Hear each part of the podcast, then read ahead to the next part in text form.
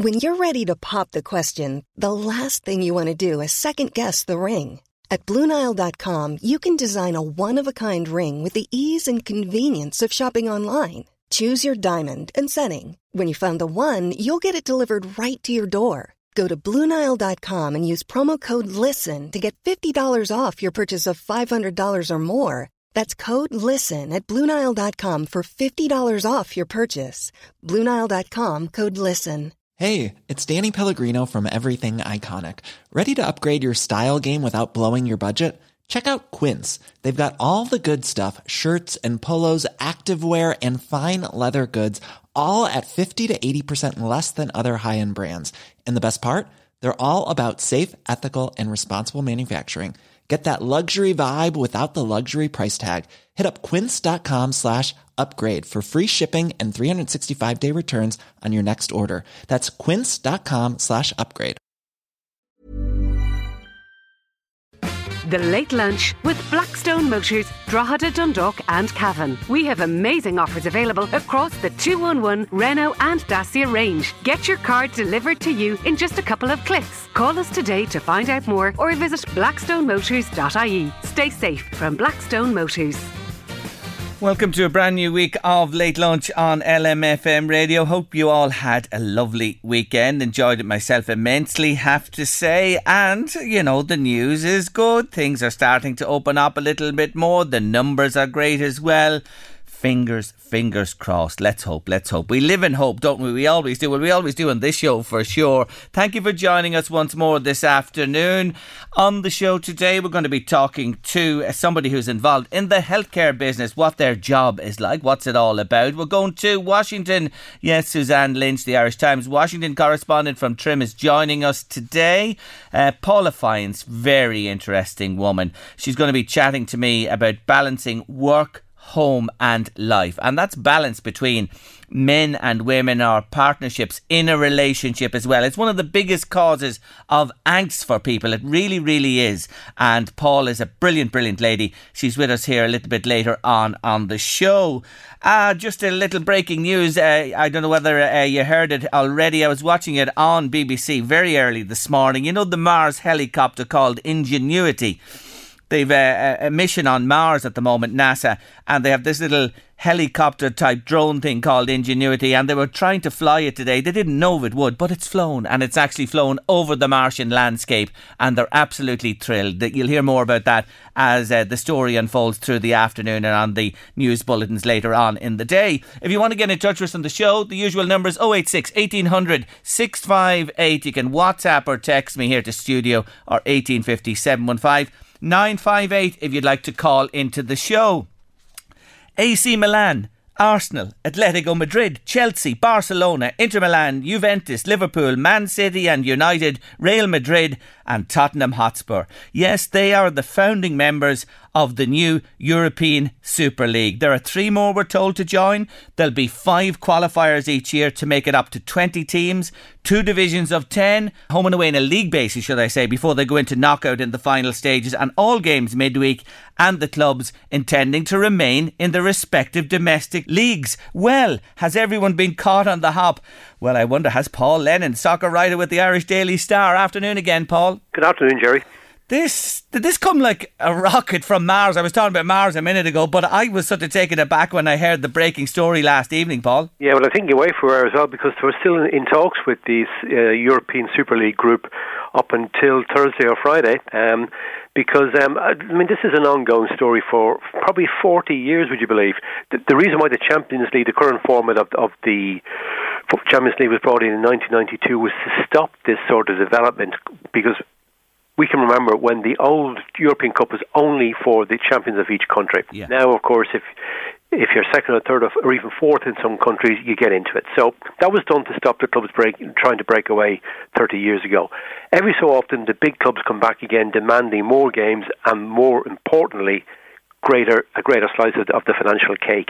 So a few weeks ago, sorry, a few months ago, the European Super League, these big clubs uh, sort of uh, sounded notice that they were very intent on doing this, but there were talks with UEFA, and UEFA announced a new plan, a new enlarged and, and more lucrative Champions League for from a few years' time, and that seemed to have sorted it out. But now suddenly, as you say, over the weekend, the European Super League, these clubs that the ones you've just mentioned there, those twelve, have gone off and decided to preempt any potential agreement with UEFA to bring in their own league. Now, I'm not sure if it's going to work. Uh, I think what this is is a negotiating stance by these clubs because they are intent on having more games in, Euro- in Europe.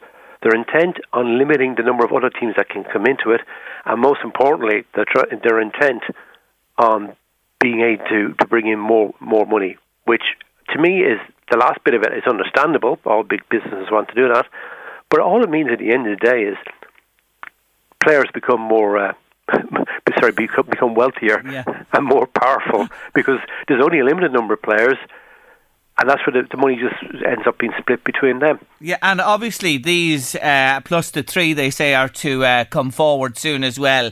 They will be guaranteed participation. They'll be looking for this every year, regardless if they have a poor domestic season or whatever. They're saying we're going to be in this competition every year, regardless. That's it, uh, and it would be kind of a, more along the lines of the franchise system in in big American sports, mm. uh, and uh, I think you can see the influence of, of, the of the of the four big American team sports uh, from from the USA and Canada in, in this scheme, mm. and um, I think it's, it's, it's no great no surprise now you you have very wealthy owners from the from the states from uh, there's a bit of Chinese interest, of course, and there's um, there's interest from the from the owners from the Gulf states, mm. uh, and from Russia, of course, from uh, Roman Abramovich.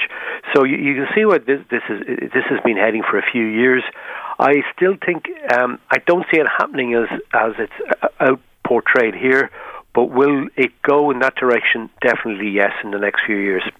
Isn't that interesting? And I was just thinking, taking for a moment that it would happen, and they've appointed uh, people as uh, the chairperson of it. The, the investors, JP Morgan, have come forward. There seems to be a lot of preparatory work done here. If it did happen to run, Paul, these clubs obviously still want to participate in their domestic leagues and play this midweek. Yeah, that, and um, and uh, that causes me, as you said, it's 18 group games before you even start yeah. getting to the, uh, the, the knockout stage. Now, it must be said, uh, in the old Champions League uh, system of, of about 15, 20 years ago, there were two group stages, so you could end up playing 12, 14, 16, 18, 20 games if you got to the last uh, eight or last four. But this new system would increase the number of games that are currently played, uh, because if you go if you bow out in the group stage, you only play six games. Now you end up going into the Europa League, etc., etc. But 18 would be a substantial rise for most clubs and games. That causes problems for domestic leagues and in midweek games, midweek cup matches, etc., etc. And I think it would also probably impinge on the on the international windows as well. So there, there's problems with that.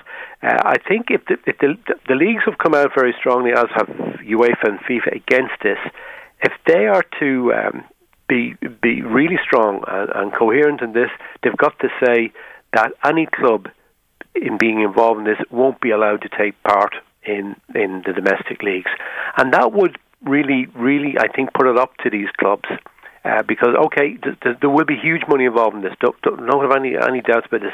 You're talking about the current money w- which you can earn maybe 20, 30, 40, 50, 60 million from the Champions League. It's huge money for the for the successful clubs. You will see that doubling, possibly even trebling per year. But losing the, uh, the their, their domestic bread and butter will have an impact the lowest placed club, the 20th placed club in, in the Premier League, is guaranteed an income of a hundred million pounds per year per season. That's huge money. Mm. And uh, even at the big clubs like Spurs, Arsenal, Liverpool, that would, losing that would have an impact. There's no doubt about it. And I think fans wouldn't be too happy if they were restricted to playing only European games because um, the, the, the fact that you play your neighbours or you play the, the club from the next city or from you know your own country still is still important. I think the current um, setup of, of the Champions League and the domestic leagues works pretty well yeah. in terms of competition. But I, as I said to you earlier, I think there will you you will, will see somewhere some some sort of a halfway house between this proposal and what's currently in place. Doesn't it show you what you alluded to a few moments ago there that when the ownership of clubs passes into the hands of uh, hard nosed business people who are in the game to make money from the game. That's what it's all about. They have no love, particularly for the clubs or the fans or the tradition or the history. Owners in the Middle East, in the USA, in Russia, in China, other parts of the world. Aren't the chickens coming home to roost now for the fans and the, the core base of football? Yeah, it is. If if, if you um, it's, the thing about, about, about football is funny enough in, in the in the American system in, in the in the franchises when it comes to the draft system, the worst club or the worst franchise always gets the, the choice of the of the best rookie uh, college player to to try try and bring in some some sort of equanimity in in in their games yes. in their leagues. In football, in many ways, is the most uh, sort of uh, market-driven sport in the world. You know, it's it's dog eat dog. The best teams try to sign all the best players, and uh, now that can benefit smaller clubs, etc., because they make money out of transfer fees. But it is the free market at its best or its worst, depending which which way you look at it. And when big money comes in, uh, wealthy owners some of them are there to make money. I think probably a lot of them are there are, are for the glory of the success. Like Abramovich has probably put in over one billion of his own money into Chelsea in the last twenty years. So he has subsidised it to a large extent. He gets he gets the glory of it. He can afford a billion uh, pounds. Mm. He's that wealthy. The the Gulf states, the the, the, the we have the Abu Dhabi. Uh, basically, the government own owns Manchester City. Uh, you know, I mean, their their wealth is, is, is limitless. You know, so mm. again, it, it, these are kind of little mini distractions for these for these conglomerates, yes. these individuals, or these states. Mm. Well, let's talk uh, on a more local basis for a moment. Just look up the road from where we sit today at Dundalk, Paul. And again, uh, Peak Six uh, uh owners from the United States, and you know they've put in a lot of money. They've had success. But what's happened at the start of this season, like, it's a farce, is all you can say about it. You look at Giovagnoli, he won the cup with them, he guided them into the group stages of the of the Europa League last year. He's gone. Paul Keegan uh, in there with the licence, he's gone. We hear Giuseppe Rossi is staying on the coach today, and they're on the hunt for, for a new boss. You know, what's going on there? Why all this upheaval? Well, it, it, it all goes back to when uh, Vinny, Vinny Perth, who, who succeeded Stephen Kenny um, at the start of the uh, 2019 season, almost won the treble with them in the first season. He, he basically took, he obviously took over a very, very good squad, a winning squad, an experienced squad, added one or two to it. But at the start of last season, uh, the owner, which he's entitled to to some extent, um, and the owner, the owner's uh, father, Bill Hulsizer, uh, who is the hands-on person from the Peak Six group who deals day to day, week to week with the club, with Dundalk FC. His influence became um, more prominent as the weeks and months began. I, I also feel that the break last year, the COVID break, uh, for three months of no, no football probably didn't do Vinny any any any good because there was there was no football going on, and Bill Hulsizer's influence increased. So when the summer came, Bill was basically uh, influencing team matters on, on a regular basis. So Vinny felt no had no choice but to, to leave. Once you get to that position, and you see it in, in, in Chelsea with Abramovich. Yep. Abramovich is a very hands-on owner. Uh, we saw his ruthlessness when he got rid of um, Lampard a few months ago to bring in Tuchel, and he, he's he's done very well since. So these owners want fairly instant results. They're paying big money. I mean, Dundalk are, it's, it's costing somewhere heading for four million this year to run Dundalk Football Club. That's by far the biggest budget any League of Ireland club has ever had. There's been clubs at 2.5, 2.8, 3 million, but now heading for 4 million. Uh, that's colossal money, and it's underwritten by Peak Six, so they want uh, bang for the buck. So, uh, you know, it's interesting to see what will happen now. Will Magilton go into the hot seat? Probably not. The, the current sporting director. They'll probably bring in another manager, but he's under incredible and immense pressure from the minute he, he arrives into the club because he's dealing with pressure on the pitch, he's dealing with pressure from fans, and most of all, he's dealing with pressure from the owners. Let's just hear uh, just a, an excerpt from the interview Jim Magilton gave post uh, match on uh, uh, the way over the weekend when uh, Dundalk got a draw with St Patrick's Athletic. Just want to hear this, Paul, for a second. It's about a minute. Here we go. Listen, before we start next 20, I know you're going to ask questions about what's happened over the last 24 hours. We're not going to answer any questions that, okay? So we'll make a statement in due course. There you go. So if you want to talk about the game, Just talk about the game. of Statement is that due course? Is that today? No, it'll be in due course. You'll appreciate that seems like a rather strange. Uh, it's well, it's what it is. So, game or not? Well, who, who picked the team today for the game? Who do you think picked the team? I'm, I'm asking you. Right, game. Anyone want to talk about the game? That is game related, Jim. It is game related, yeah. Anyone want to talk about the game? Well, I've asked you a question about the game. Yeah. Well, who do you think picked the game? Who who picked the team? Who do you think picked the team? The team was the team would have been already picked. You know, I think going into this game, going into a game like this. It, it, it is difficult to talk about the game when everything else is going around. That's the only problem. Mm. So, like, in terms of But well, listen, we will clarify all this in due course. forward, No, my my role my role will be again listening to all parties in this. Okay, and then as I said, yeah, we will make a decision.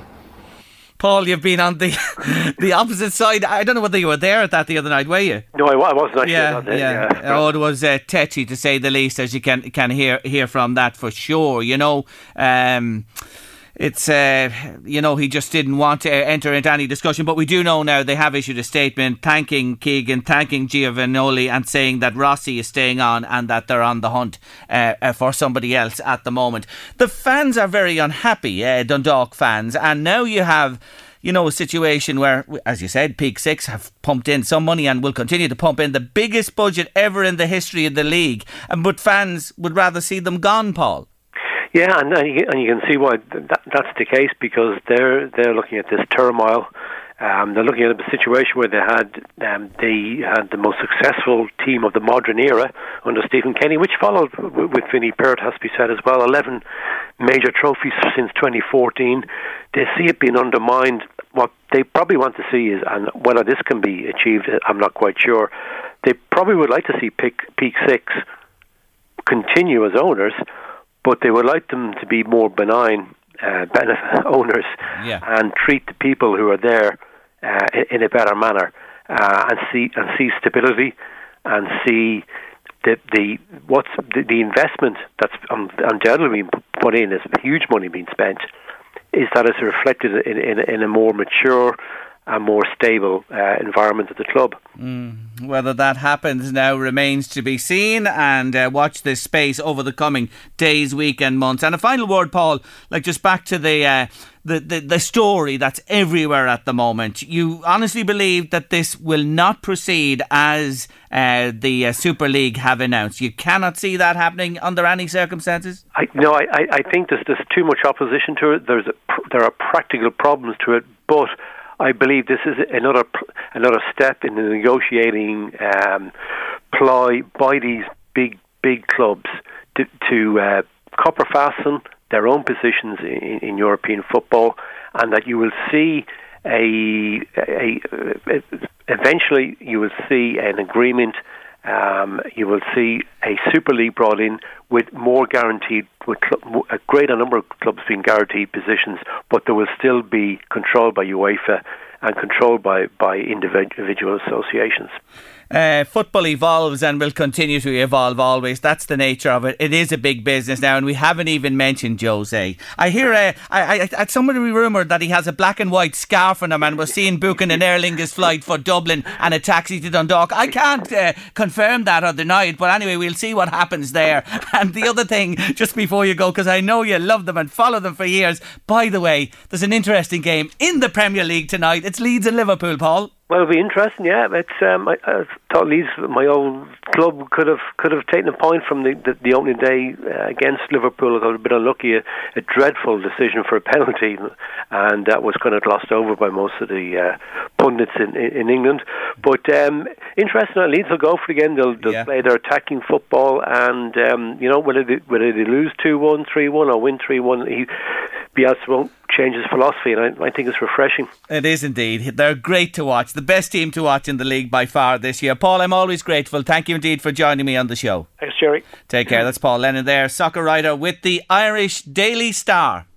Do you ever take? Uh, is it a Figari or or Vigari? What which is it, Louise? I don't know. We had this conversation before. Jeez, Is it I can't V, is remember. it? It's Vigari, isn't it? We used to so. call it a I'll look it up Figari, but yeah, no, it's Vigari. You're right, a Vigari. You know what a Vigari is? You do something a little bit mad. On well, the cuff. Well, I did. Uh, it was last. Actually, I meant to mention here in the show. It was last Friday. You know the lovely sunshine in the mornings, real early, Mm. the frosty morning. I woke up and I looked out the window and I thought, "Oh, mother of God, look at the windows." They were grey. they were grey. So what did I do? That was about a quarter to seven. There was nobody else in the house. I went downstairs, got the, I don't know what it was, it was a spray thing anyway and some cloth. And I cleaned all the windows on the front of the house upstairs where the sun was coming in. You in did the not? bedrooms. Yeah, I did. Cleaned And- the whole lot of them outside, hung out the window, outside, and then on the inside. You only said here a couple of weeks ago that was the last time Oh, I cleaned was stop. when your son got Yeah, married. it's about three years ago, I'm sure.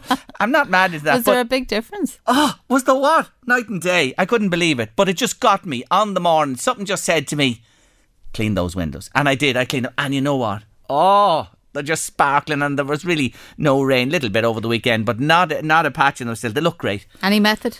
Uh, Maybe some people no. clean and have no streaks. Oh yeah, there was few no streaks. I had to go at them a couple of times. I think newspaper is great. They say newspaper is the best thing for shining windows, shining glass. I think it is. It really is. But I with two cloths, you know, application cleaner, and then I gave it a good buffing up on outside, and it's amazing what you you might think it's all on the outside, but the inside, you know, Same. carries as well. So, uh, but when looking out, I can see clearly now the dirt is gone. I could just look out, and there she was. It was just a different type of day. Did you remove any spiders from their home? I probably did, but you uh, that's life. Life's a beach when you're a spider on my windows. It's not. You're safe for three years. So there've probably been three generations of spiders in those three years when you think of it. I'm sure there was. I'm very kind to spiders, and I actually do love spiders. I don't. I don't. If I ever get a spider in the house, I catch him, carry him out, and maybe release him into my greenhouse or the garage or whatever. I'd never damn hurt, hurt a spider. But there you are. I won't do the outside windows if there's spider webs. Will you not? no, I'll get owner All right. do it. Okay. Anyway, that was my, my my. Did you ever take anything like that? Did you ever do anything like that yourself? A vagary, a vagary. Not that I can think of offhand. Okay, there you go. Well, anyway, Probably did. maybe somebody listening today took a vagary like I did recently. If you did, if you have a vagary that you took, let me know about it today on the show. 086 1800 658. You can WhatsApp or text me or 1850 715 958 if you'd like to call in. Now, the bloody problem is I have to go downstairs and start all over again. And I'll have to keep, well, ah, there's always a year or two before you can go back at them again. Don't be in any sort of hurry about it. Still to come on late lunch this afternoon. Well, up next after two, I'll tell you about a Paula Fyans. She's absolutely brilliant. The biggest row that takes place in an awful lot of homes is the sharing of responsibilities, rearing the family, the housework, you name it, people trying to work as well. Paula Fyans, don't miss her. She's with me after two. Such an interesting woman. But taking us towards news and weather at two o'clock, just say yes, it's Snow Patrol. Snow Patrol in April. Not a sign of it. Not a sign of it. Be able to see the snow that now though, Jerry. I will, I will. You're right. Oh, you're too smart for me. Now, is there anything that causes more rows in a relationship than who does what at home? And in the majority of cases, it is women who carry the lion's share of responsibilities, no matter what their circumstances. Paula Fyans has framed it brilliantly, calling it The Invisible Job, which is the title of our wonderful new book. And she joins me on late lunch. Hello, Paula. Jerry, how you doing? I'm good, thank you. Thanks for joining me on the show today. I think of this this anytime this scenario comes to mind. And look at I've had my own battles over the years. Let put me cards on the table here with you, for sure. But this is what I often think. We can't have it all. The ideal domestic scenario is one or other parent or who cares for the children if there are children involved staying at home doing that job. But here's the kick, Paula being remunerated for it. What remunerated for it? Yeah. What What do you think of that? You know, what What's your view on that? Well, I think you said uh, a really famous phrase there, have it all. And everybody has this picture in their head of, you know, a woman who wants to have a job and have a home. And that's called having it all somehow. It's, it's a bizarre phrase. Mm. But actually, it's not having it all. It's a pretty simple request of, can I have a job and yet have a family? And no man would think that's too much to ask. And it's not too much to ask for any woman. So that's basically, you know, all anybody's looking for. So your question was, uh, the ideal scenario is someone stays at home yeah. and is re- remunerated for it. Well, I think there's no everybody knows what a lovely thing it is for children to have a parent at home. It, it's a gorgeous feeling, you know, someone to be there, someone to make home feel lovely, feel safe, feel looked after. There's no denying that. The question is, who does it? And I think we've just presumed for decades that the only person who can do that has to be the mother. And that's where we have to just change our mindset. A woman or a man, before they have kids, knows very little about the whole thing, but they're both equally capable of learning. So I think we have to just take a step back and say, when you're deciding to have kids, how are we going to do it? Let's not presume it has to be one or other. So to do it while both people are working and trying to pay a mortgage, it's hard going. And it's not that the notion of should we be remunerated, it's just should we make it financially possible for one or other parent yeah. or, or even to take turns to be able to do that. So, because people would think the idea of being remunerated sounds crazy. That's like stay at home and be paid to mind your own children. That's not it at all. But currently, all the work that's involved in, in, in parenting and, and running a home is unpaid. And you say, well, you're doing it for yourself. But really, ec- economists, when they invented GDP, the, the chief economists pointed out that we should really include all that work that happens in a home. But politicians at the time in the UK decided they'd, they'd fudge that and said, no, it's a bit tricky to, to, to, to include, Let's leave it out. But actually, the UK has started measuring it again. And they worked out that this work in the home is 64% of the whole GDP. It's bigger than the financial industry. Yeah. It's worth 1.3 trillion. So it's not to be sneezed at. No. And all we need is to make it possible for parents to share this. And currently, the only um, ones who have a chance to do this because of work practices are, are mothers. If you ask your employer, can I have maternity leave? Can I work two days a week? Can I have some time off? Employers are happy to facilitate it. But if men were given just as much encouragement and equal opportunity to do it, then that's the ideal scenario. So they both need to be, you know, earn enough money coming in so that, so that they can still pay their bills. Yes. And Iceland, Iceland have a brilliant system.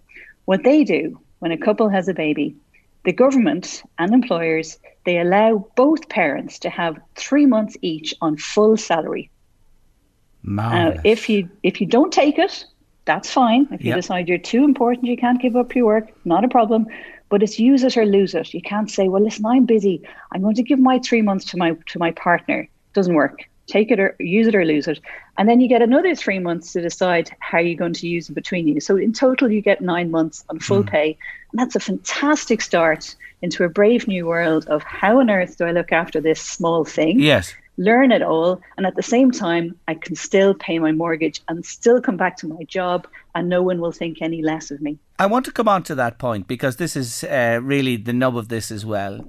Because, you know, everybody, most people want to have their own home and own it, so they take out a mortgage and it can be substantial.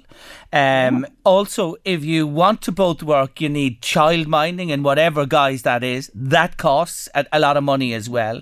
Think if you, you know, sort of those are the two big expenses and then of course running the house and everything like that. But you have the scenario where women and men perhaps they want to work as well. They want to be stimulated outside the home. They want to contribute in other ways. You know what i'm getting at? It's a real conundrum paula well it is and it isn't. All the data would completely agree with you that you know 90% of us want to work. And the funny thing is that 90% of men would say i'd like my partner to be able to work as well. Hmm. But when it comes down to how do we then manage that is that tricky bit in the middle of one or other of us us has to make it happen. That's unless the state helps. So for instance in the netherlands if you've got a couple who both work childcare is free. Or if you're a single parent and you work, childcare is free.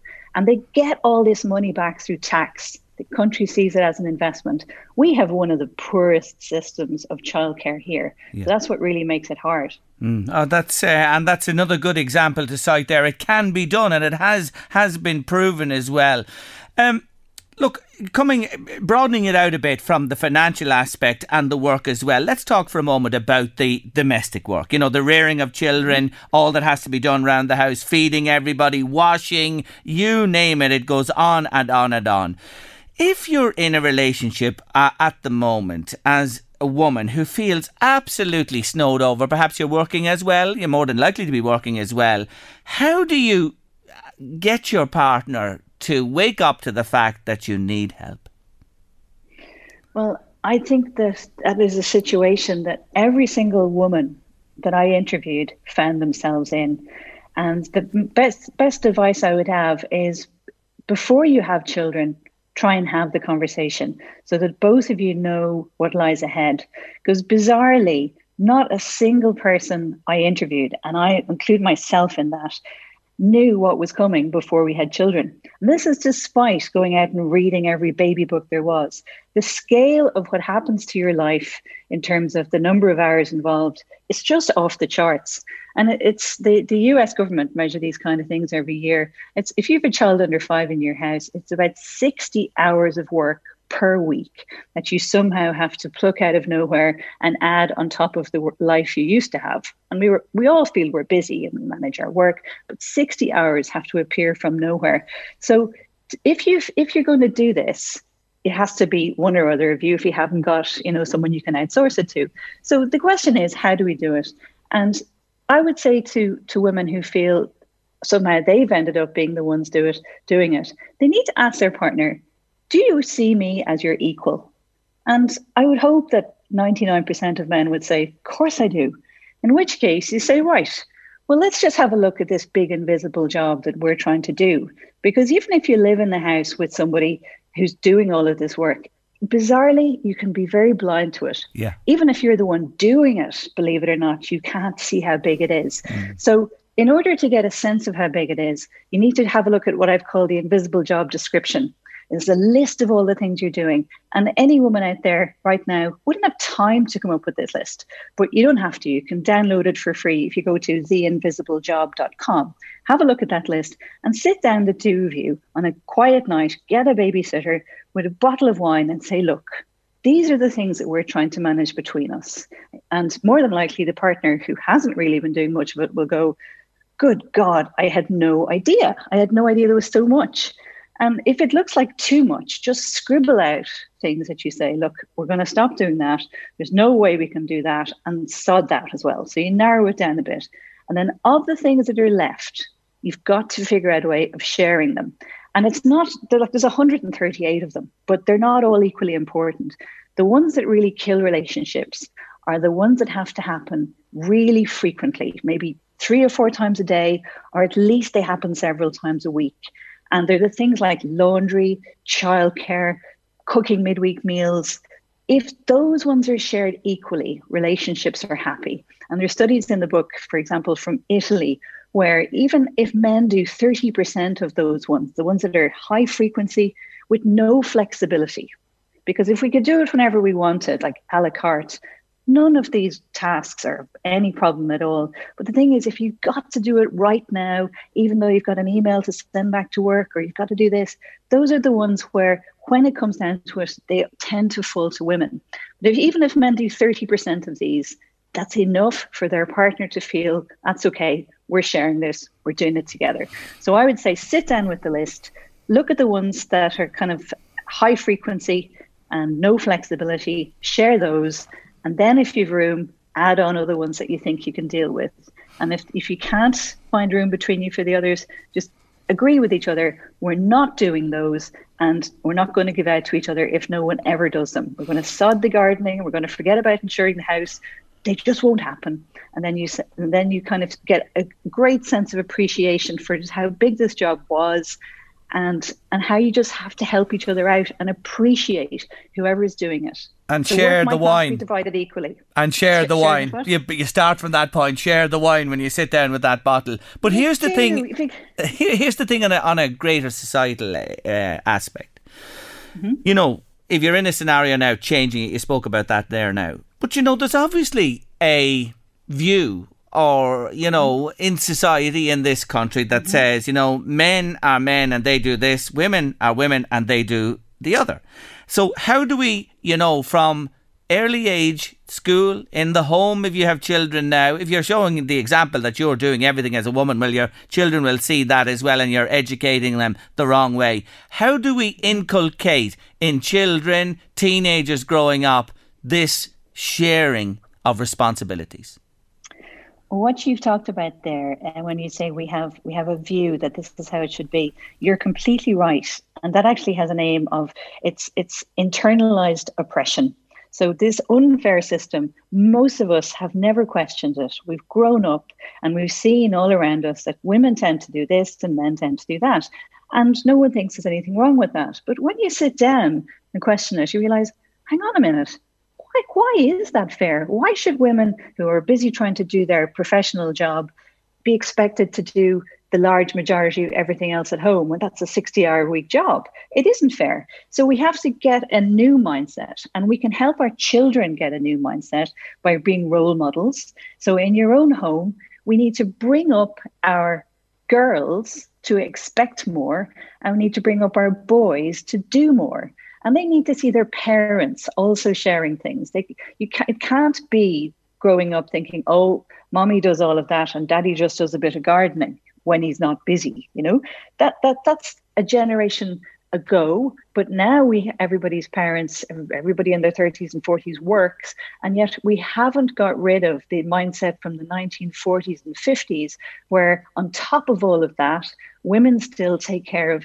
the enormous job of managing a home and being a parent. That's the bit where we've got to catch up, and you need to start being a role model yourselves, respecting each other, and showing your children that you respect each other and that you, both your time is equally valuable. Sometimes children can think, oh, well, daddy's got a job and it is a very important job, and mommy's job isn't so important. That's why he doesn't do much and mommy does everything. But you, if you see each other as equals, then your time is equally important. It doesn't matter whether one person works full time, part time, or not at all. If you're an equal couple, you should have equal free time, free Yes. time to do all the other things in life. And you've got to role model that for your children. And so if don't teach your daughters how to bake, teach your son and daughter how to bake.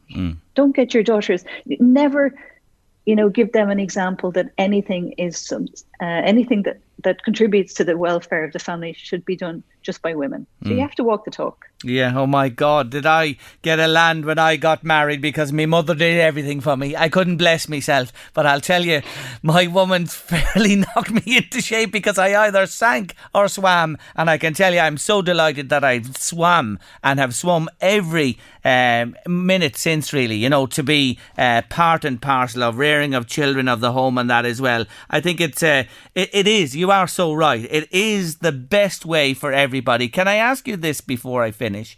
And I'd love to talk to you for all the day because there's so much in this. But look, my impression is that more men today are engaging and are and taking on a fair share. Agree or disagree? Well, it's true that there are more than there used to be, but currently the difference is like in Ireland, women do about 37 hours per week of unpaid uh, responsibilities, uh, and whereas men do about 18. Um, and the rate of change of this globally, it's it is changing, but it's like, for example, in the US, in married couples where both are working and have children, women still do about 11 hours per week more than their partners, on top of equal jobs and coping with everything else. And this is the rate of change. Over 15 years, the rate of change was 15 minutes. So it's only changing by one minute per year. And that's not good enough. So, because the time when we'll actually reach equality is 207 years from now. And any 20 year old, 30 year old woman listening right now has not got time for that. So, we need a dramatic catch up. So, I would recommend every single couple, particularly every couple who doesn't yet have children, but even those in their 30s and 40s who do, it's time to change this to make your relationship more equal now reclaim that time, have a much happier relationship. And men will get a lot more out of this. They'll have much more fulfilling, you know, relationships with their children, and a far happier partner. So it's it's really just time to understand this. Um, the scale of what the invisible job is. Don't feel bad if you didn't understand it up to now. None of us did.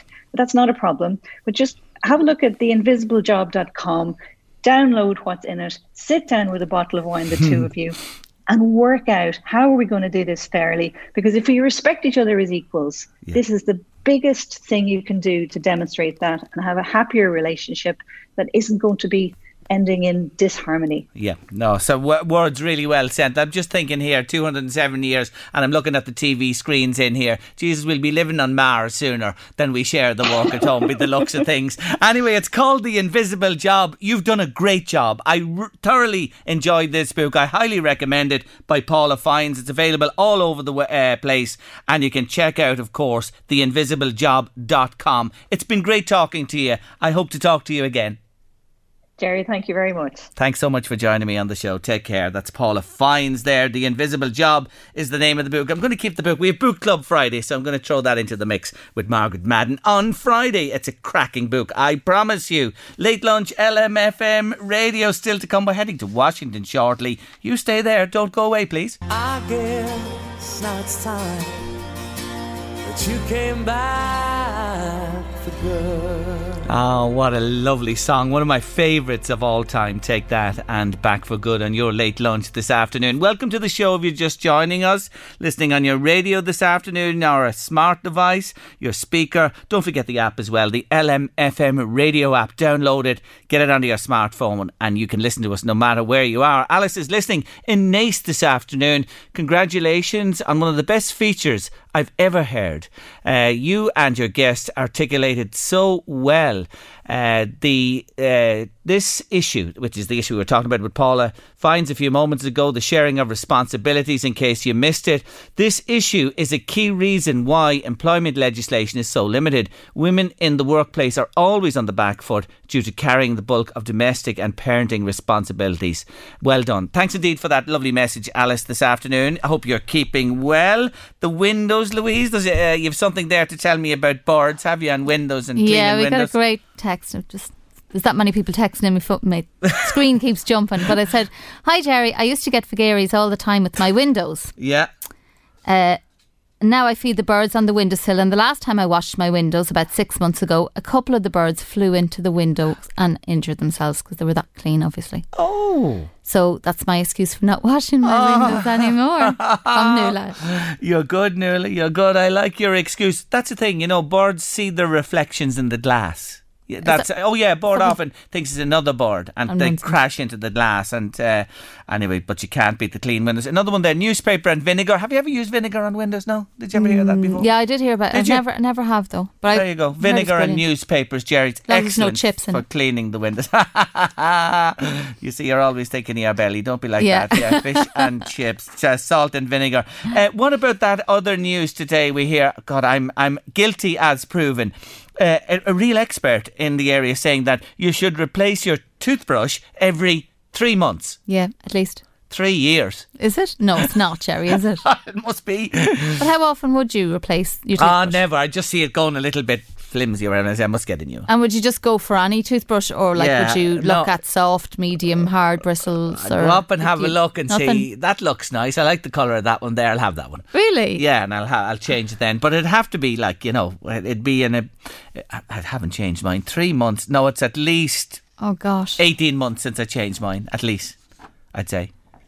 So Oh, I'll have change to change it. regularly for your gums and everything. It's, Mm, I better must for change it. Oh, sure, listen now, teeth. I need, I need to change. but I know people get comfortable with their toothbrush. You do, and people have uh, an affinity with them. But there you are. That's the news today, folks. You should be changing your toothbrush every three months. An expert recommends to keep those whites whiter than white. Yes. Anyway, I'll have to attend to mine this evening now after uh, being. Uh, Informed of that news. I always love reading what she has to say in the Irish Times, and one of her headlines on in Saturday's edition read: Eight die in latest U.S. mass shooting as former worker opens fire at FedEx Center. But since that column appeared in the paper on Saturday, Austin, Texas, three people were mowed down yesterday, Wisconsin, three, and Ohio on Saturday, one in a drive by and five wounded. Suzanne Lynch is the Irish Times Washington correspondent, and she's on the line. Hello again, Suzanne. Hello, Jerry. How are you? I'm good. Talk about epidemic, pandemics. This is out of control, isn't it? Look, there is, as people know, um, there has been a huge issue with gun, gun crime in this country. And um, as you say, this shooting last week that took place, it took place nearly close to midnight on Thursday night in a FedEx factory in Indiana. And it was a huge factory complex there, and a former, it looks now like it's a former employee, a 19 year old man, uh, went in there, he shot eight people dead, um, many more injured, actually, quite seriously, we think. Um, and then, as a kind of more details emerged the shooting, it turned out that he had bought, legally bought, these two weapons uh, last year, but a few months previously, the FBI had been called to his house. His own mother called the FBI because she was concerned about uh, his ownership of a weapon in the house and that he would do something, either to himself or someone else.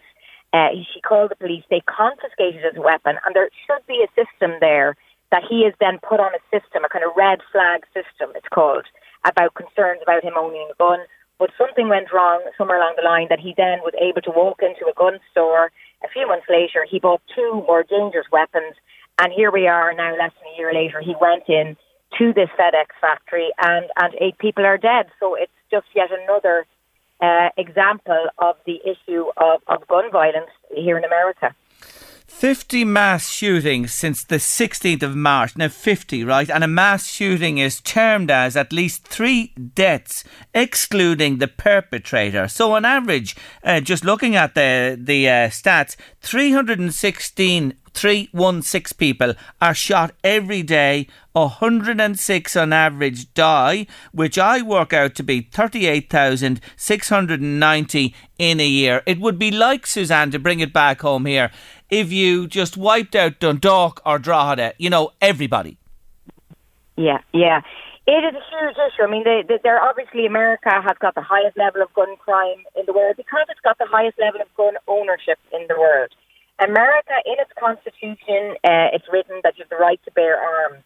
And this has become a, a calling cry for particularly people on the Republican side, but also even a lot of Democrats who believe it's Americans' right to hold guns. And, um, you know, I talking to people, obviously, who've lived here all their lives, people have talked to me about how, you know, it's changed. Some of them maybe, you know, back in the 60s, they might, there, there was gun ownership, but maybe it was for hunting or maybe the odd gun range. Whereas now, what seems to have happened is that um, these very like huge assault weapons you can now go in and purchase. And the other trend is that more people own several weapons. So it's more likely that one person will own maybe five or six guns. Uh, so when you here the gun numbers, uh, that's what's happening. Uh, people are kind of concentrating, if you like, their supply of guns. I've been to gun shows, they're called here, where you just walk in and you know, it's not just a small pistol, it's AK 47, huge war weaponry, really. Um, and that's what I think seems to have changed over the last decade. It's not just guns have always been allowed to be owned in America, but it's the type of gun now that are designed to do serious destruction that you can, you know, kill, do mm. mass shooting events um, so easily with these weapons. Now, look, there are aims, they're, they're trying to tighten up gun ownership rules. And Joe Biden has been talking about this. But, you know, even on the Democratic side, like Joe Biden, who's a Democratic president, he was quick to say, look, this is to assure Americans this is not going to affect your ability to own a gun. That's your right. So even on the Democratic side, I see no sense that this, you know, this is ever really going to be changed. You know, most Americans uh, see it as a right to own a gun. They do back greater regulation around guns, but for us and for frankly most people in the world, this is anomalous. It's a unique thing about America that most of us, and to be honest, me living here, just can't really get our heads around that. You know, gun ownership is accepted, it's seen as a right, and I can't see it changing anytime soon here.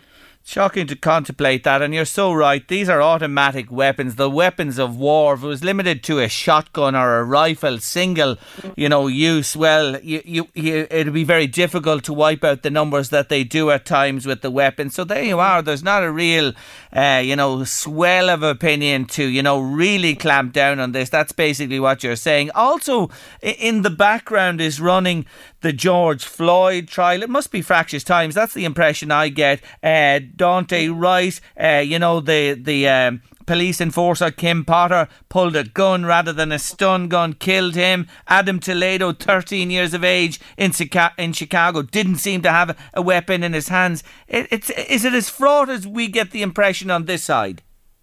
Yeah, it kind of is, and, and this is the other bit of the of the gun debate is, is the uh, the use of guns by police and um, you know this use of excessive police force is a major problem. And one part of that problem is the fact that you know police all carry weapons here, they openly carry them, and they have a gun at their disposal. Now, some people would say it's not just about guns and police. Obviously, everyone saw the video last year of uh, the death of George Floyd when a policeman, Derek Chauvin, knelt on the neck of George Floyd and he died. So that was not using a gun. But what we have seen is that most of the, the killings that are done by police, so most of which they would say are kind of inadvertent killings, are done by guns. Um, you mentioned that young man, Daunte Wright. He was a 20 year old black man who was driving uh, through Minneapolis, where the George Floyd trial is now happening. It happened to be in the same place. He was pulled aside for a traffic violation, which was his license plates were expired. Over here, you have to kind of, a lot of states require you to update your, your license plate. And a lot of, I, I had mine out of date for a while. I didn't realise it's quite common. He, and with COVID, a lot of people have delayed. They can't get their license plate renewed. So he was called over. Um, the the situation escalated. They handcuffed him. He tried to get back in the car. He got back in the car, and then he said this woman, police officer, pulled her gun and shot him dead. Um, so that had really added to the tension in Minneapolis. I was there last week doing a story about it, the trial into George Floyd's killing, the closing arguments begin today, and we could have a verdict this week. I'll probably myself go back this week when that happens. And really, there are buildings being boarded up, there are protests every night, and yes, Jerry, it's it's very very tense. I think people are on edge here in America about what this verdict is going to be in the trial. As everyone knows, the killing of George Floyd made international headlines. Now this police officer is on trial, and um, a lot of people in Minneapolis feel they want to see justice done. So it depends how this jury is going to go. So um, it's really dominating the headlines here. Everyone is watching the trial every day, and it's going to be hugely significant mm. when we have that result. It certainly will. Uh, everybody brace to see the outcome. Now, in your America uh, letter, which you write regular, of course, in, in the uh, Irish Times, I was reading your travails about not getting home at all, you know, and you celebrated your second lockdown birthday. Hey, but well for you, you celebrated it in a restaurant in Washington. Do you know how we are feeling? When we read things like that. I know, I know. I just wrote that piece, Jerry. Just look, there's lots of different aspects of, uh, to the COVID pandemic. Obviously, it's been very tough for everyone. So I kind of wrote a kind of humorous piece about my own, you know, being here in America, trying mm. to get home to Ireland or hoping to get home. Um, last year, uh, when you still could get home, when there wasn't mandatory hotel quarantine, etc.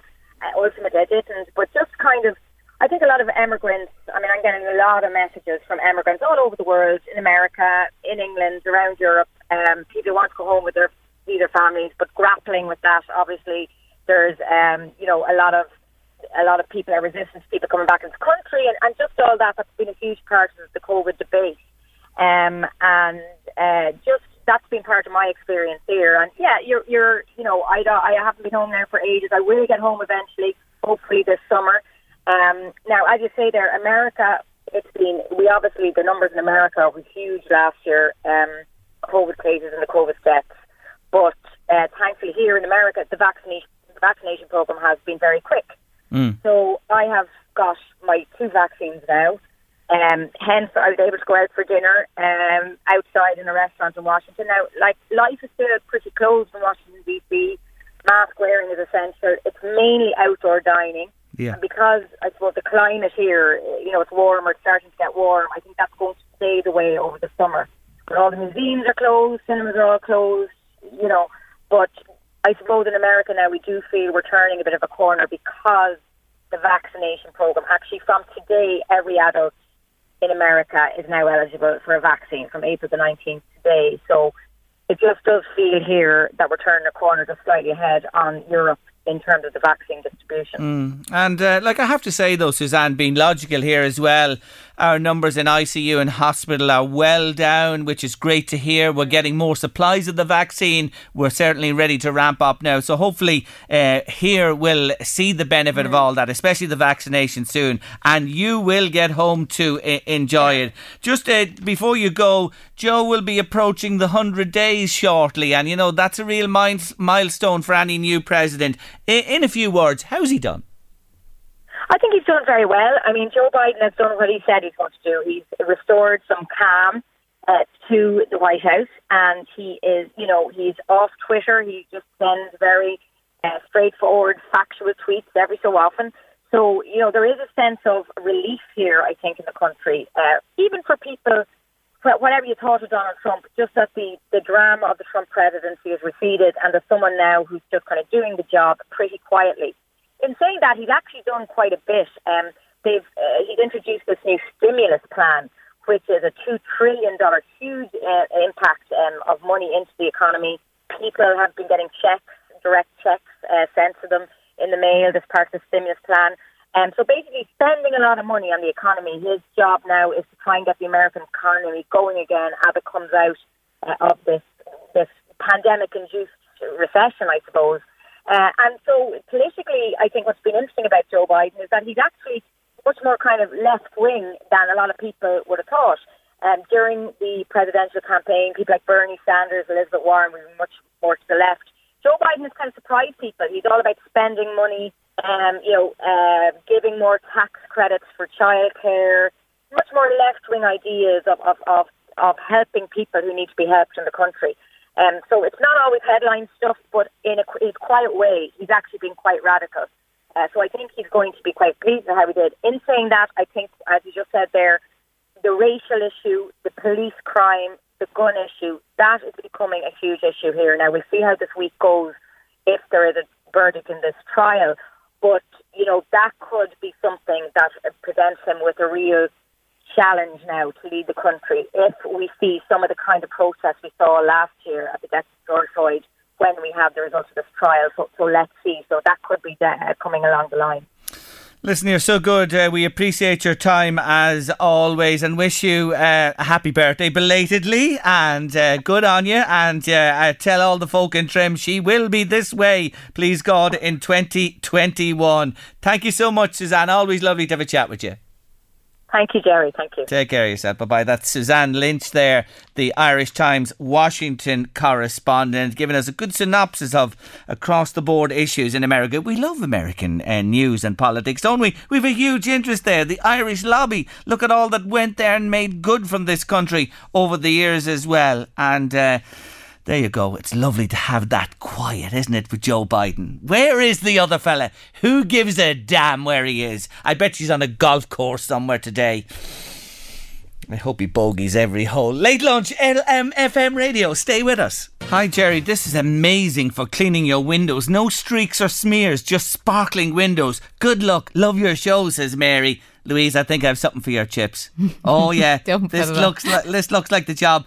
Fresh and bright white vinegar. It says for glass, laundry, and grease, multi-purpose. Well, Did you ever grease. see that Is stuff that before? Well, there'd be a bit of grease on the chips, is right. I would no, don't, Don't give that a go. chips, I, no. I don't think that's the vinegar for your chips. To be honest with you, no, no. But what? Where did you ever get stuff like that? Did you ever buy stuff like that in the shop? no, Yeah, I think Home Store and more in places like that do, do they sell have it as special well? stuff Well, like Mary swears by it. She really does. She says there's no job like it for cleaning the windows. Guess what I saw yesterday? My first visitor from Africa. A swallow or a martin, I don't know which he was, down round the house. I just saw him on his own fluttering round. That's the first one I've that. Is he seen. near your windows? Did I ever tell you they built one year in the apex, you know, the apex of the roof? But you see, mine are PVC. and when they build, it doesn't stick to it. The mud, you know, the mud they build Yeah. the little their their house martins. They build them. They, it wouldn't stick to it at all, and they tried it, tried about two or Ah. three times. and It dropped to the ground. It just won't on the PVC fascia. They can't stick it to that. But then you see they cop on after a while and they, they go elsewhere. But I was just delighted to see the first of them. When there's one, there's probably more around. And I know they arrived in March in places as well. But the weather was shocking cold. I'd say they had an old struggle to survive uh, at that stage. But there you go. But Louise, just come back to Suzanne Lynch there when you contemplate that, Louise, what, what those facts I mentioned there, 316 people are shot every day in the USA. That's so scary. That's an average. 106 die. Almost 39,000 people in a year. It's ferocious numbers, isn't it? It is very scary. You know, and like I know the right to bear arms, but good God, we were talking about a cannon, little ball, and a puff of powder in in, in, mm. in one. You know, in a gun, the right to bear. But And when you have something like that, such a dangerous weapon, like if you get angry at all, you have the rest it. of your life in prison to regret it. That's it, and people just snap. You know what I mean? Yeah. And that guy, like the weekend at the FedEx, but that was shocking. I didn't understand that sub story where the mother warned police. You know what Yeah, I mean? that she said and yet he still got round the system and was able to buy the gun. God Almighty! Think of all those people who've lost their lives and their bereaved families, and the schools. You know the school shootings that are happening as well. It's just shocking, really. Well, we can't thankfully get it's not heads- allowed here. well, you, it's it's. I, I say this again. It's one. It's a credit I give to the state here that it's difficult to get a now an illegal gun. You know that's a different story. But to to hold a license for a gun here, it's difficult to get, and you're talking about generally, you know, a single. Um, you, you know, option with, with a gun. They're not automatic weapons, Louise, where you can spray people with things and they're multiple. Oh, You have to have, God. you know, license and all the security cabinets and everything, don't you? Yes. Hey, by the way, do you know what Louise said to me? I'm going to out her here, ladies and gentlemen, Oh, no. today. She said if Jose gets the Dundalk job, I will. I'll be she's the number booking one her Dundalk season ticket in Oriel Park. I'll I tell don't you know what, anything about football, but when he's on, there. I'd watch it. You'll be at that door. Do you like him that much? Do you yeah. seriously? Well, I haven't seen him in a few years, but years ago when he was over Chelsea, oh yeah, Oh, yeah, I'd yeah. watch all the matches just for him at the end. Do you see this? Do you see this? You know, it's the looks. It's nothing about the blackguard he is or the the devil he is to work for anything. Anyway, he's it's the best job in the world. Friend of mine, Declan Keane, always said it. Say hello to Declan today. The job you want in life is a football manager and to be sacked and sacked multiple times because they have to be paid millions in compensation. His contract has to be paid out now to the end of the contract. So You know, and that's to a be useless is better than Oh, to be just the job. fantastic. Yeah, don't be a fantastic man. Just stay with the club all your life. Get sacked. Get sacked at Man City, Chelsea, Arsenal, the big six who have gone to the Super League. Super wages when you're sacked. That is the dream job to be a sacked manager uh, in football. It really, really is. Jerry, the best window cleaner is definitely Fabulosa Sweet Cherry Scent. When the sun shines, you get the gorgeous scent through the room. I've just cleaned my windows again just for the scent and no streak or extra wipes needed. One wipe and you're done. Love it. The best thing ever, says a listener. Thank you so much for that lovely message to the show today. I like the smell of cherries anyway. Fabulosa. Oh, yes, I like that. My windows will smell and look gorgeous. Thank you indeed for sending us the message. Thanks to everybody who uh, been in touch by WhatsApp or text. Uh, our bingo is starting, as you know, next Monday. Daily prize 400. Weekly jackpot on Wednesday 5,000 and we're supporting the National Council for the Blind in Ireland. Uh, you can buy our books at a range of shops. A couple of them there just reading from the list. Up Dundalkway, Sheelands in Riverstown have them SuperValu at the Fairways. In the Royal County you can get them in Farrelly Centre and Abbey Crescent in Navan. Smith's Newsagent in Athboy, they have them. But you can also buy them, remember, online at lmfm.ie and play the bingo game. Ah, the fun starts next week for sure. And the winner of those books on late lunch today, four books, she'll be playing four weeks, is Peter McGurk from uh, Marion Park in Drogheda. Well done to you, Peter. We'll be in touch to make the arrangement for the books. I hope you win with them. I really do hope you win. Now, my artist of the week, his middle name is Travis. He is, of course, Glen Travis Campbell, who was born in April the 22nd in 1936. Singer, musician, songwriter, TV presenter, and actor. Glen came from Billstown near Arkansas. He came from a Scottish stock. Yes, Scottish uh, veins uh, ran through this man. They certainly did. He was of his family was of deep faith. His parents were farmers, and Glen was the seventh son of 12 children. Big, big family. Money was tight, so much so uh, that they had to go picking cotton on other farms in the area to supplement their meagre income.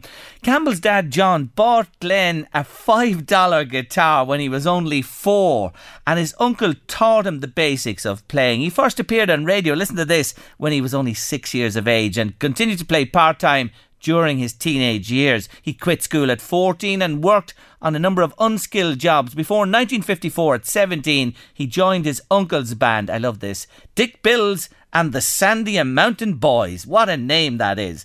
For years later, uh, four years later, he struck out on his own, forming the Western Wranglers. In the early 60s, he moved to LA, became in demand as a session musician and part of a group called the Wrecking Crew. He signed with Capitol Records, who actually considered dropping him because he had a string of songs and they went nowhere. He befriended Elvis Presley and worked with Elvis and he stood in for Brian Wilson. Did you know this? He stood in with Brian, for Brian Wilson with the Beach Boys, but solo success eluded him until 1967 when this one set Glen Campbell on his way to stardom. It's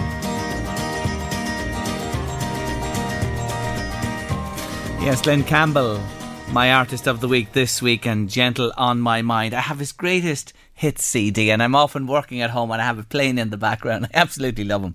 He's wonderful, and we'll bring you more about Glen and his incredible life story. Oh my God, where's that come from?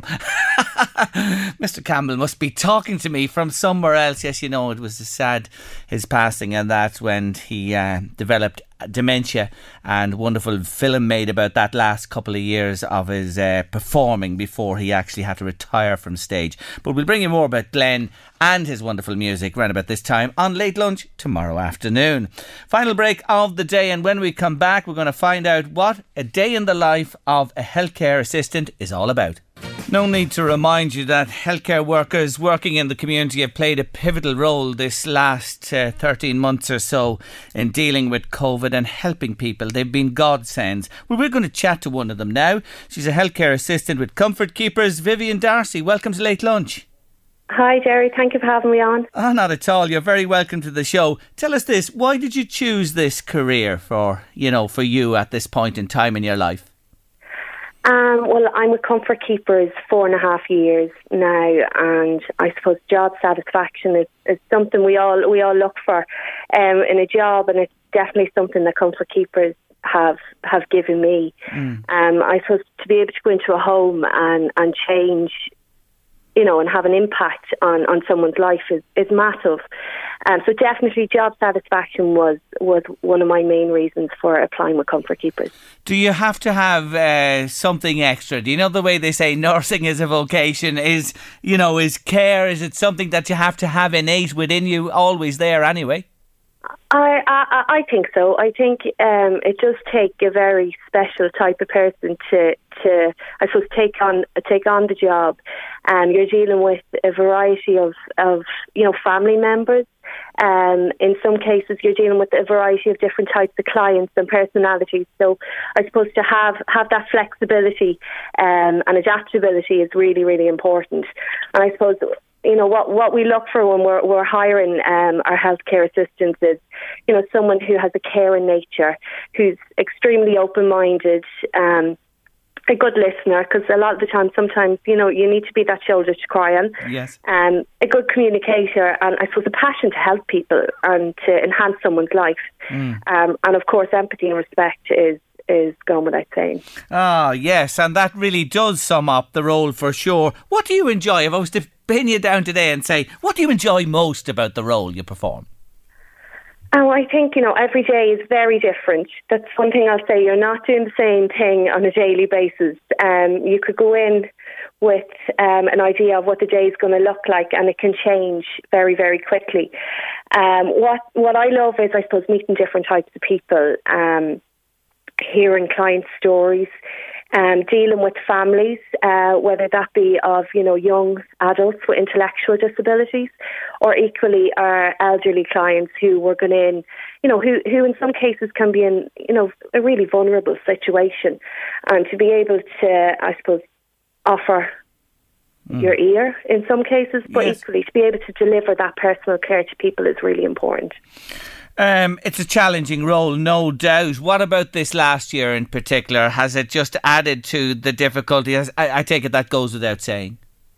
Yeah, absolutely. I think you know, it, you know, in some industries, obviously, jobs, you know, stopped, work stopped for a lot of people. In our industry, um, we just got busier. Um, so I suppose, you know, what the company has done is, you know, there was a lot of daily management costs that would have been put in place to roll out extra quality, extra safety for our carers and obviously our um, our clients. We would have, you know, massive influence on um, PPE mm. um, to ensure that, you know, our carers are using it correctly, equally putting it on correctly and taking it off correctly, and the disposal of that as well. So a lot of training around that whole area was given. But in particular, I think, you know, a lot more communication. We, we communicate on a daily basis, but in particular with our clients, a lot of welfare cause would have gone into place because a lot of these people all of a sudden went from, you know, being socially active in the community to being told they had to cocoon. So, um, in a lot of cases, our carers were that lifeline for people that, you know, they were going into the house with their protective equipment on, but they were a face. They could see, they were yes. there, they could see them. Um, so, yeah, a, a, lot was implemented by the company over the last year. And and your the, the, people you care for, obviously, they were more anxious as well. They're well aware of the dangers of COVID. Were they amenable and just went with the flow as regards, you know, the new you type of people coming in, the new procedures you had to adopt, wearing all that equipment? Yeah, I think, you know, social isolation and loneliness was definitely um, new for a lot of people because that cocooning phase of, you know, people were told, particularly our over 70s, 80s, 90s, were told to isolate. So um, it was a big change. They mm. a lot of people would have been used to going to daycare centres and you know being socially active in the community, and then all of a sudden that stopped. So you know, I think at the beginning it was quite tough for people, but um, you know, a lot of the clients we go to, in particular, you know they're extremely resilient. They adapt to change, and thankfully we're you know we're coming out the other end of it now. Yeah. Um, so yeah, at the beginning there was there was there was, there was fear out there, but I mm. think we have definitely turned a corner. You've obviously, and you mentioned already, you've got great support from your employer, Comfort Keepers. Uh, are there opportunities? You, you, mentioned all the traits that are required there. Why you love it? You're selling it well, I have to say, Vivian, this afternoon. Are there opportunities at the minute with the company? Absolutely. It's, you know, it's, this industry is growing. It's only going to get bigger. Um, we've an aging population, you know, that we want to keep people at home for as long as we possibly can, and, and rightly so. Um, so just to give you an example, in Ardee in particular, we would have had, you know, one of our ladies that came in as a part-time carer. She moved in then to a full-time caring role. She then decided, you know what, I might actually go for an office role, which she did um, and got it. And now she's a client care supervisor within the Louth region. So I suppose the opportunity for progression, and that's one thing I will say, even from my own personal experience, like they promote. If it's an area you want to get into, whether it be disabilities, whether it be, you know, intellectual uh, disabilities, whether it be older persons, we, we create paths for people who want to progress. Mm. And if somebody listening or anybody listening to us today is interested in finding out more, where do they go? Is it the website? Yeah, so you can go to our website. It's www.comfortkeepers.ie, and in there there's a variety of job opportunities. So it's you know, there's office opportunities, but also caring opportunities. And you apply through that link, and someone from our recruitment team will be in contact with you and um, get you into the process and, and get you get you in as quickly as we can and kind of go through all all the checks that needs to be done. After listening to you this last while, uh, I wouldn't have any doubts. You'd highly recommend it as a career. Absolutely, absolutely, without a shadow of a doubt. I think it's it's a job that you get so much, you give so much, but you get get it back tenfold. And I think you know, job satisfaction for, for most people is, is really, really important. And I, I definitely, definitely would um, recommend this as a career. Thank you so much for joining me. I wish you well with your career. Comfortkeepers.ie. All the information is there. Thank you so much. And thank you to all your colleagues and everybody involved in the business who've done a wonderful job for so many people. As you said there as well, at times, uh, probably the only point of contact maybe for some people as well. But Yeah. that job and that contact and everything you've done, thank you for it. Great, Jerry. Thanks a million. Thanks for Thanks having for me on. joining me on the show. Take care of yourself. Bye bye. That's Vivian Bye-bye. Darcy there. Bye. Isn't she lovely? Yeah, healthcare assistant with Comfort Keepers, comfortkeepers.ie if you want to find out more information. Anyway, that's a lot on late lunch this Monday in April. Thank you so much for joining us on the show. Oh, yeah, one thing I did want to mention. When the Super League was announced, I have to hand it to Bray Wanderers Football Club. They tweeted immediately, just confirming Bray won't be part of the European Super League. Well done to the Wanderers, top of the league and out of the blocks first. Congratulations to them. Anyway, we're going to leave it at that for today.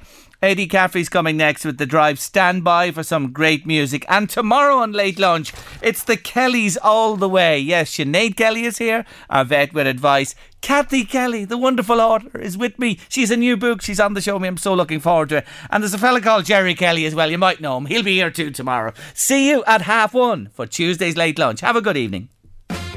The Late Lunch with Blackstone Motors, Drogheda Dundalk and Cavan. Let us amaze you with our fantastic used car offers. With over 300 different makes and models, we have the biggest selection of pre-owned cars to choose from. Let Blackstone Motors find the perfect car for you. Finance can be arranged to suit all budgets. Call or visit blackstonemotors.ie today to find your next car. It's that time of the year. Your vacation is coming up. You can already hear the beach waves, feel the warm breeze, relax, and think about work. You really, really want it all to work out while you're away. Monday.com gives you and the team that peace of mind. When all work is on one platform and everyone's in sync, things just flow wherever you are. Tap the banner to go to Monday.com. When you're ready to pop the question, the last thing you want to do is second guess the ring. At Bluenile.com, you can design a one of a kind ring with the ease and convenience of shopping online. Choose your diamond and setting. When you find the one, you'll get it delivered right to your door. Go to Bluenile.com and use promo code LISTEN to get $50 off your purchase of $500 or more. That's code LISTEN at Bluenile.com for $50 off your purchase. Bluenile.com code LISTEN. Many of us have those stubborn pounds that seem impossible to lose, no matter how good we eat or how hard we work out. My solution is PlushCare. PlushCare is a leading telehealth provider with doctors who are there for you day and night to partner with you in your weight loss journey. They can prescribe FDA-approved weight loss medications like Wegovy and Zepbound for those who qualify. Plus, they accept most insurance plans. To get started, visit plushcare.com slash weight loss. That's plushcare.com slash weight loss. Flexibility is great. That's why there's yoga. Flexibility for your insurance coverage is great too. That's why there's United Healthcare Insurance Plans. Underwritten by Golden Rule Insurance Company, United Healthcare Insurance Plans offer flexible, budget friendly coverage for medical, vision, dental, and more. One of these plans may be right for you if you're, say, between jobs, coming off your parents' plan, turning a side hustle into a full hustle, or even missed open enrollment. Want more flexibility? Find out more about United Healthcare Insurance Plans at uhone.com. Even when we're on a budget, we still deserve nice things. Quince is a place to scoop up stunning high-end goods for 50 to 80% less than similar brands. They have buttery soft cashmere sweaters starting at $50, luxurious Italian leather bags, and so much more. Plus, Quince only works with factories that use safe, ethical, and responsible manufacturing. Get the high-end goods you'll love without the high price tag with Quince. Go to quince.com slash style for free shipping and 365-day returns.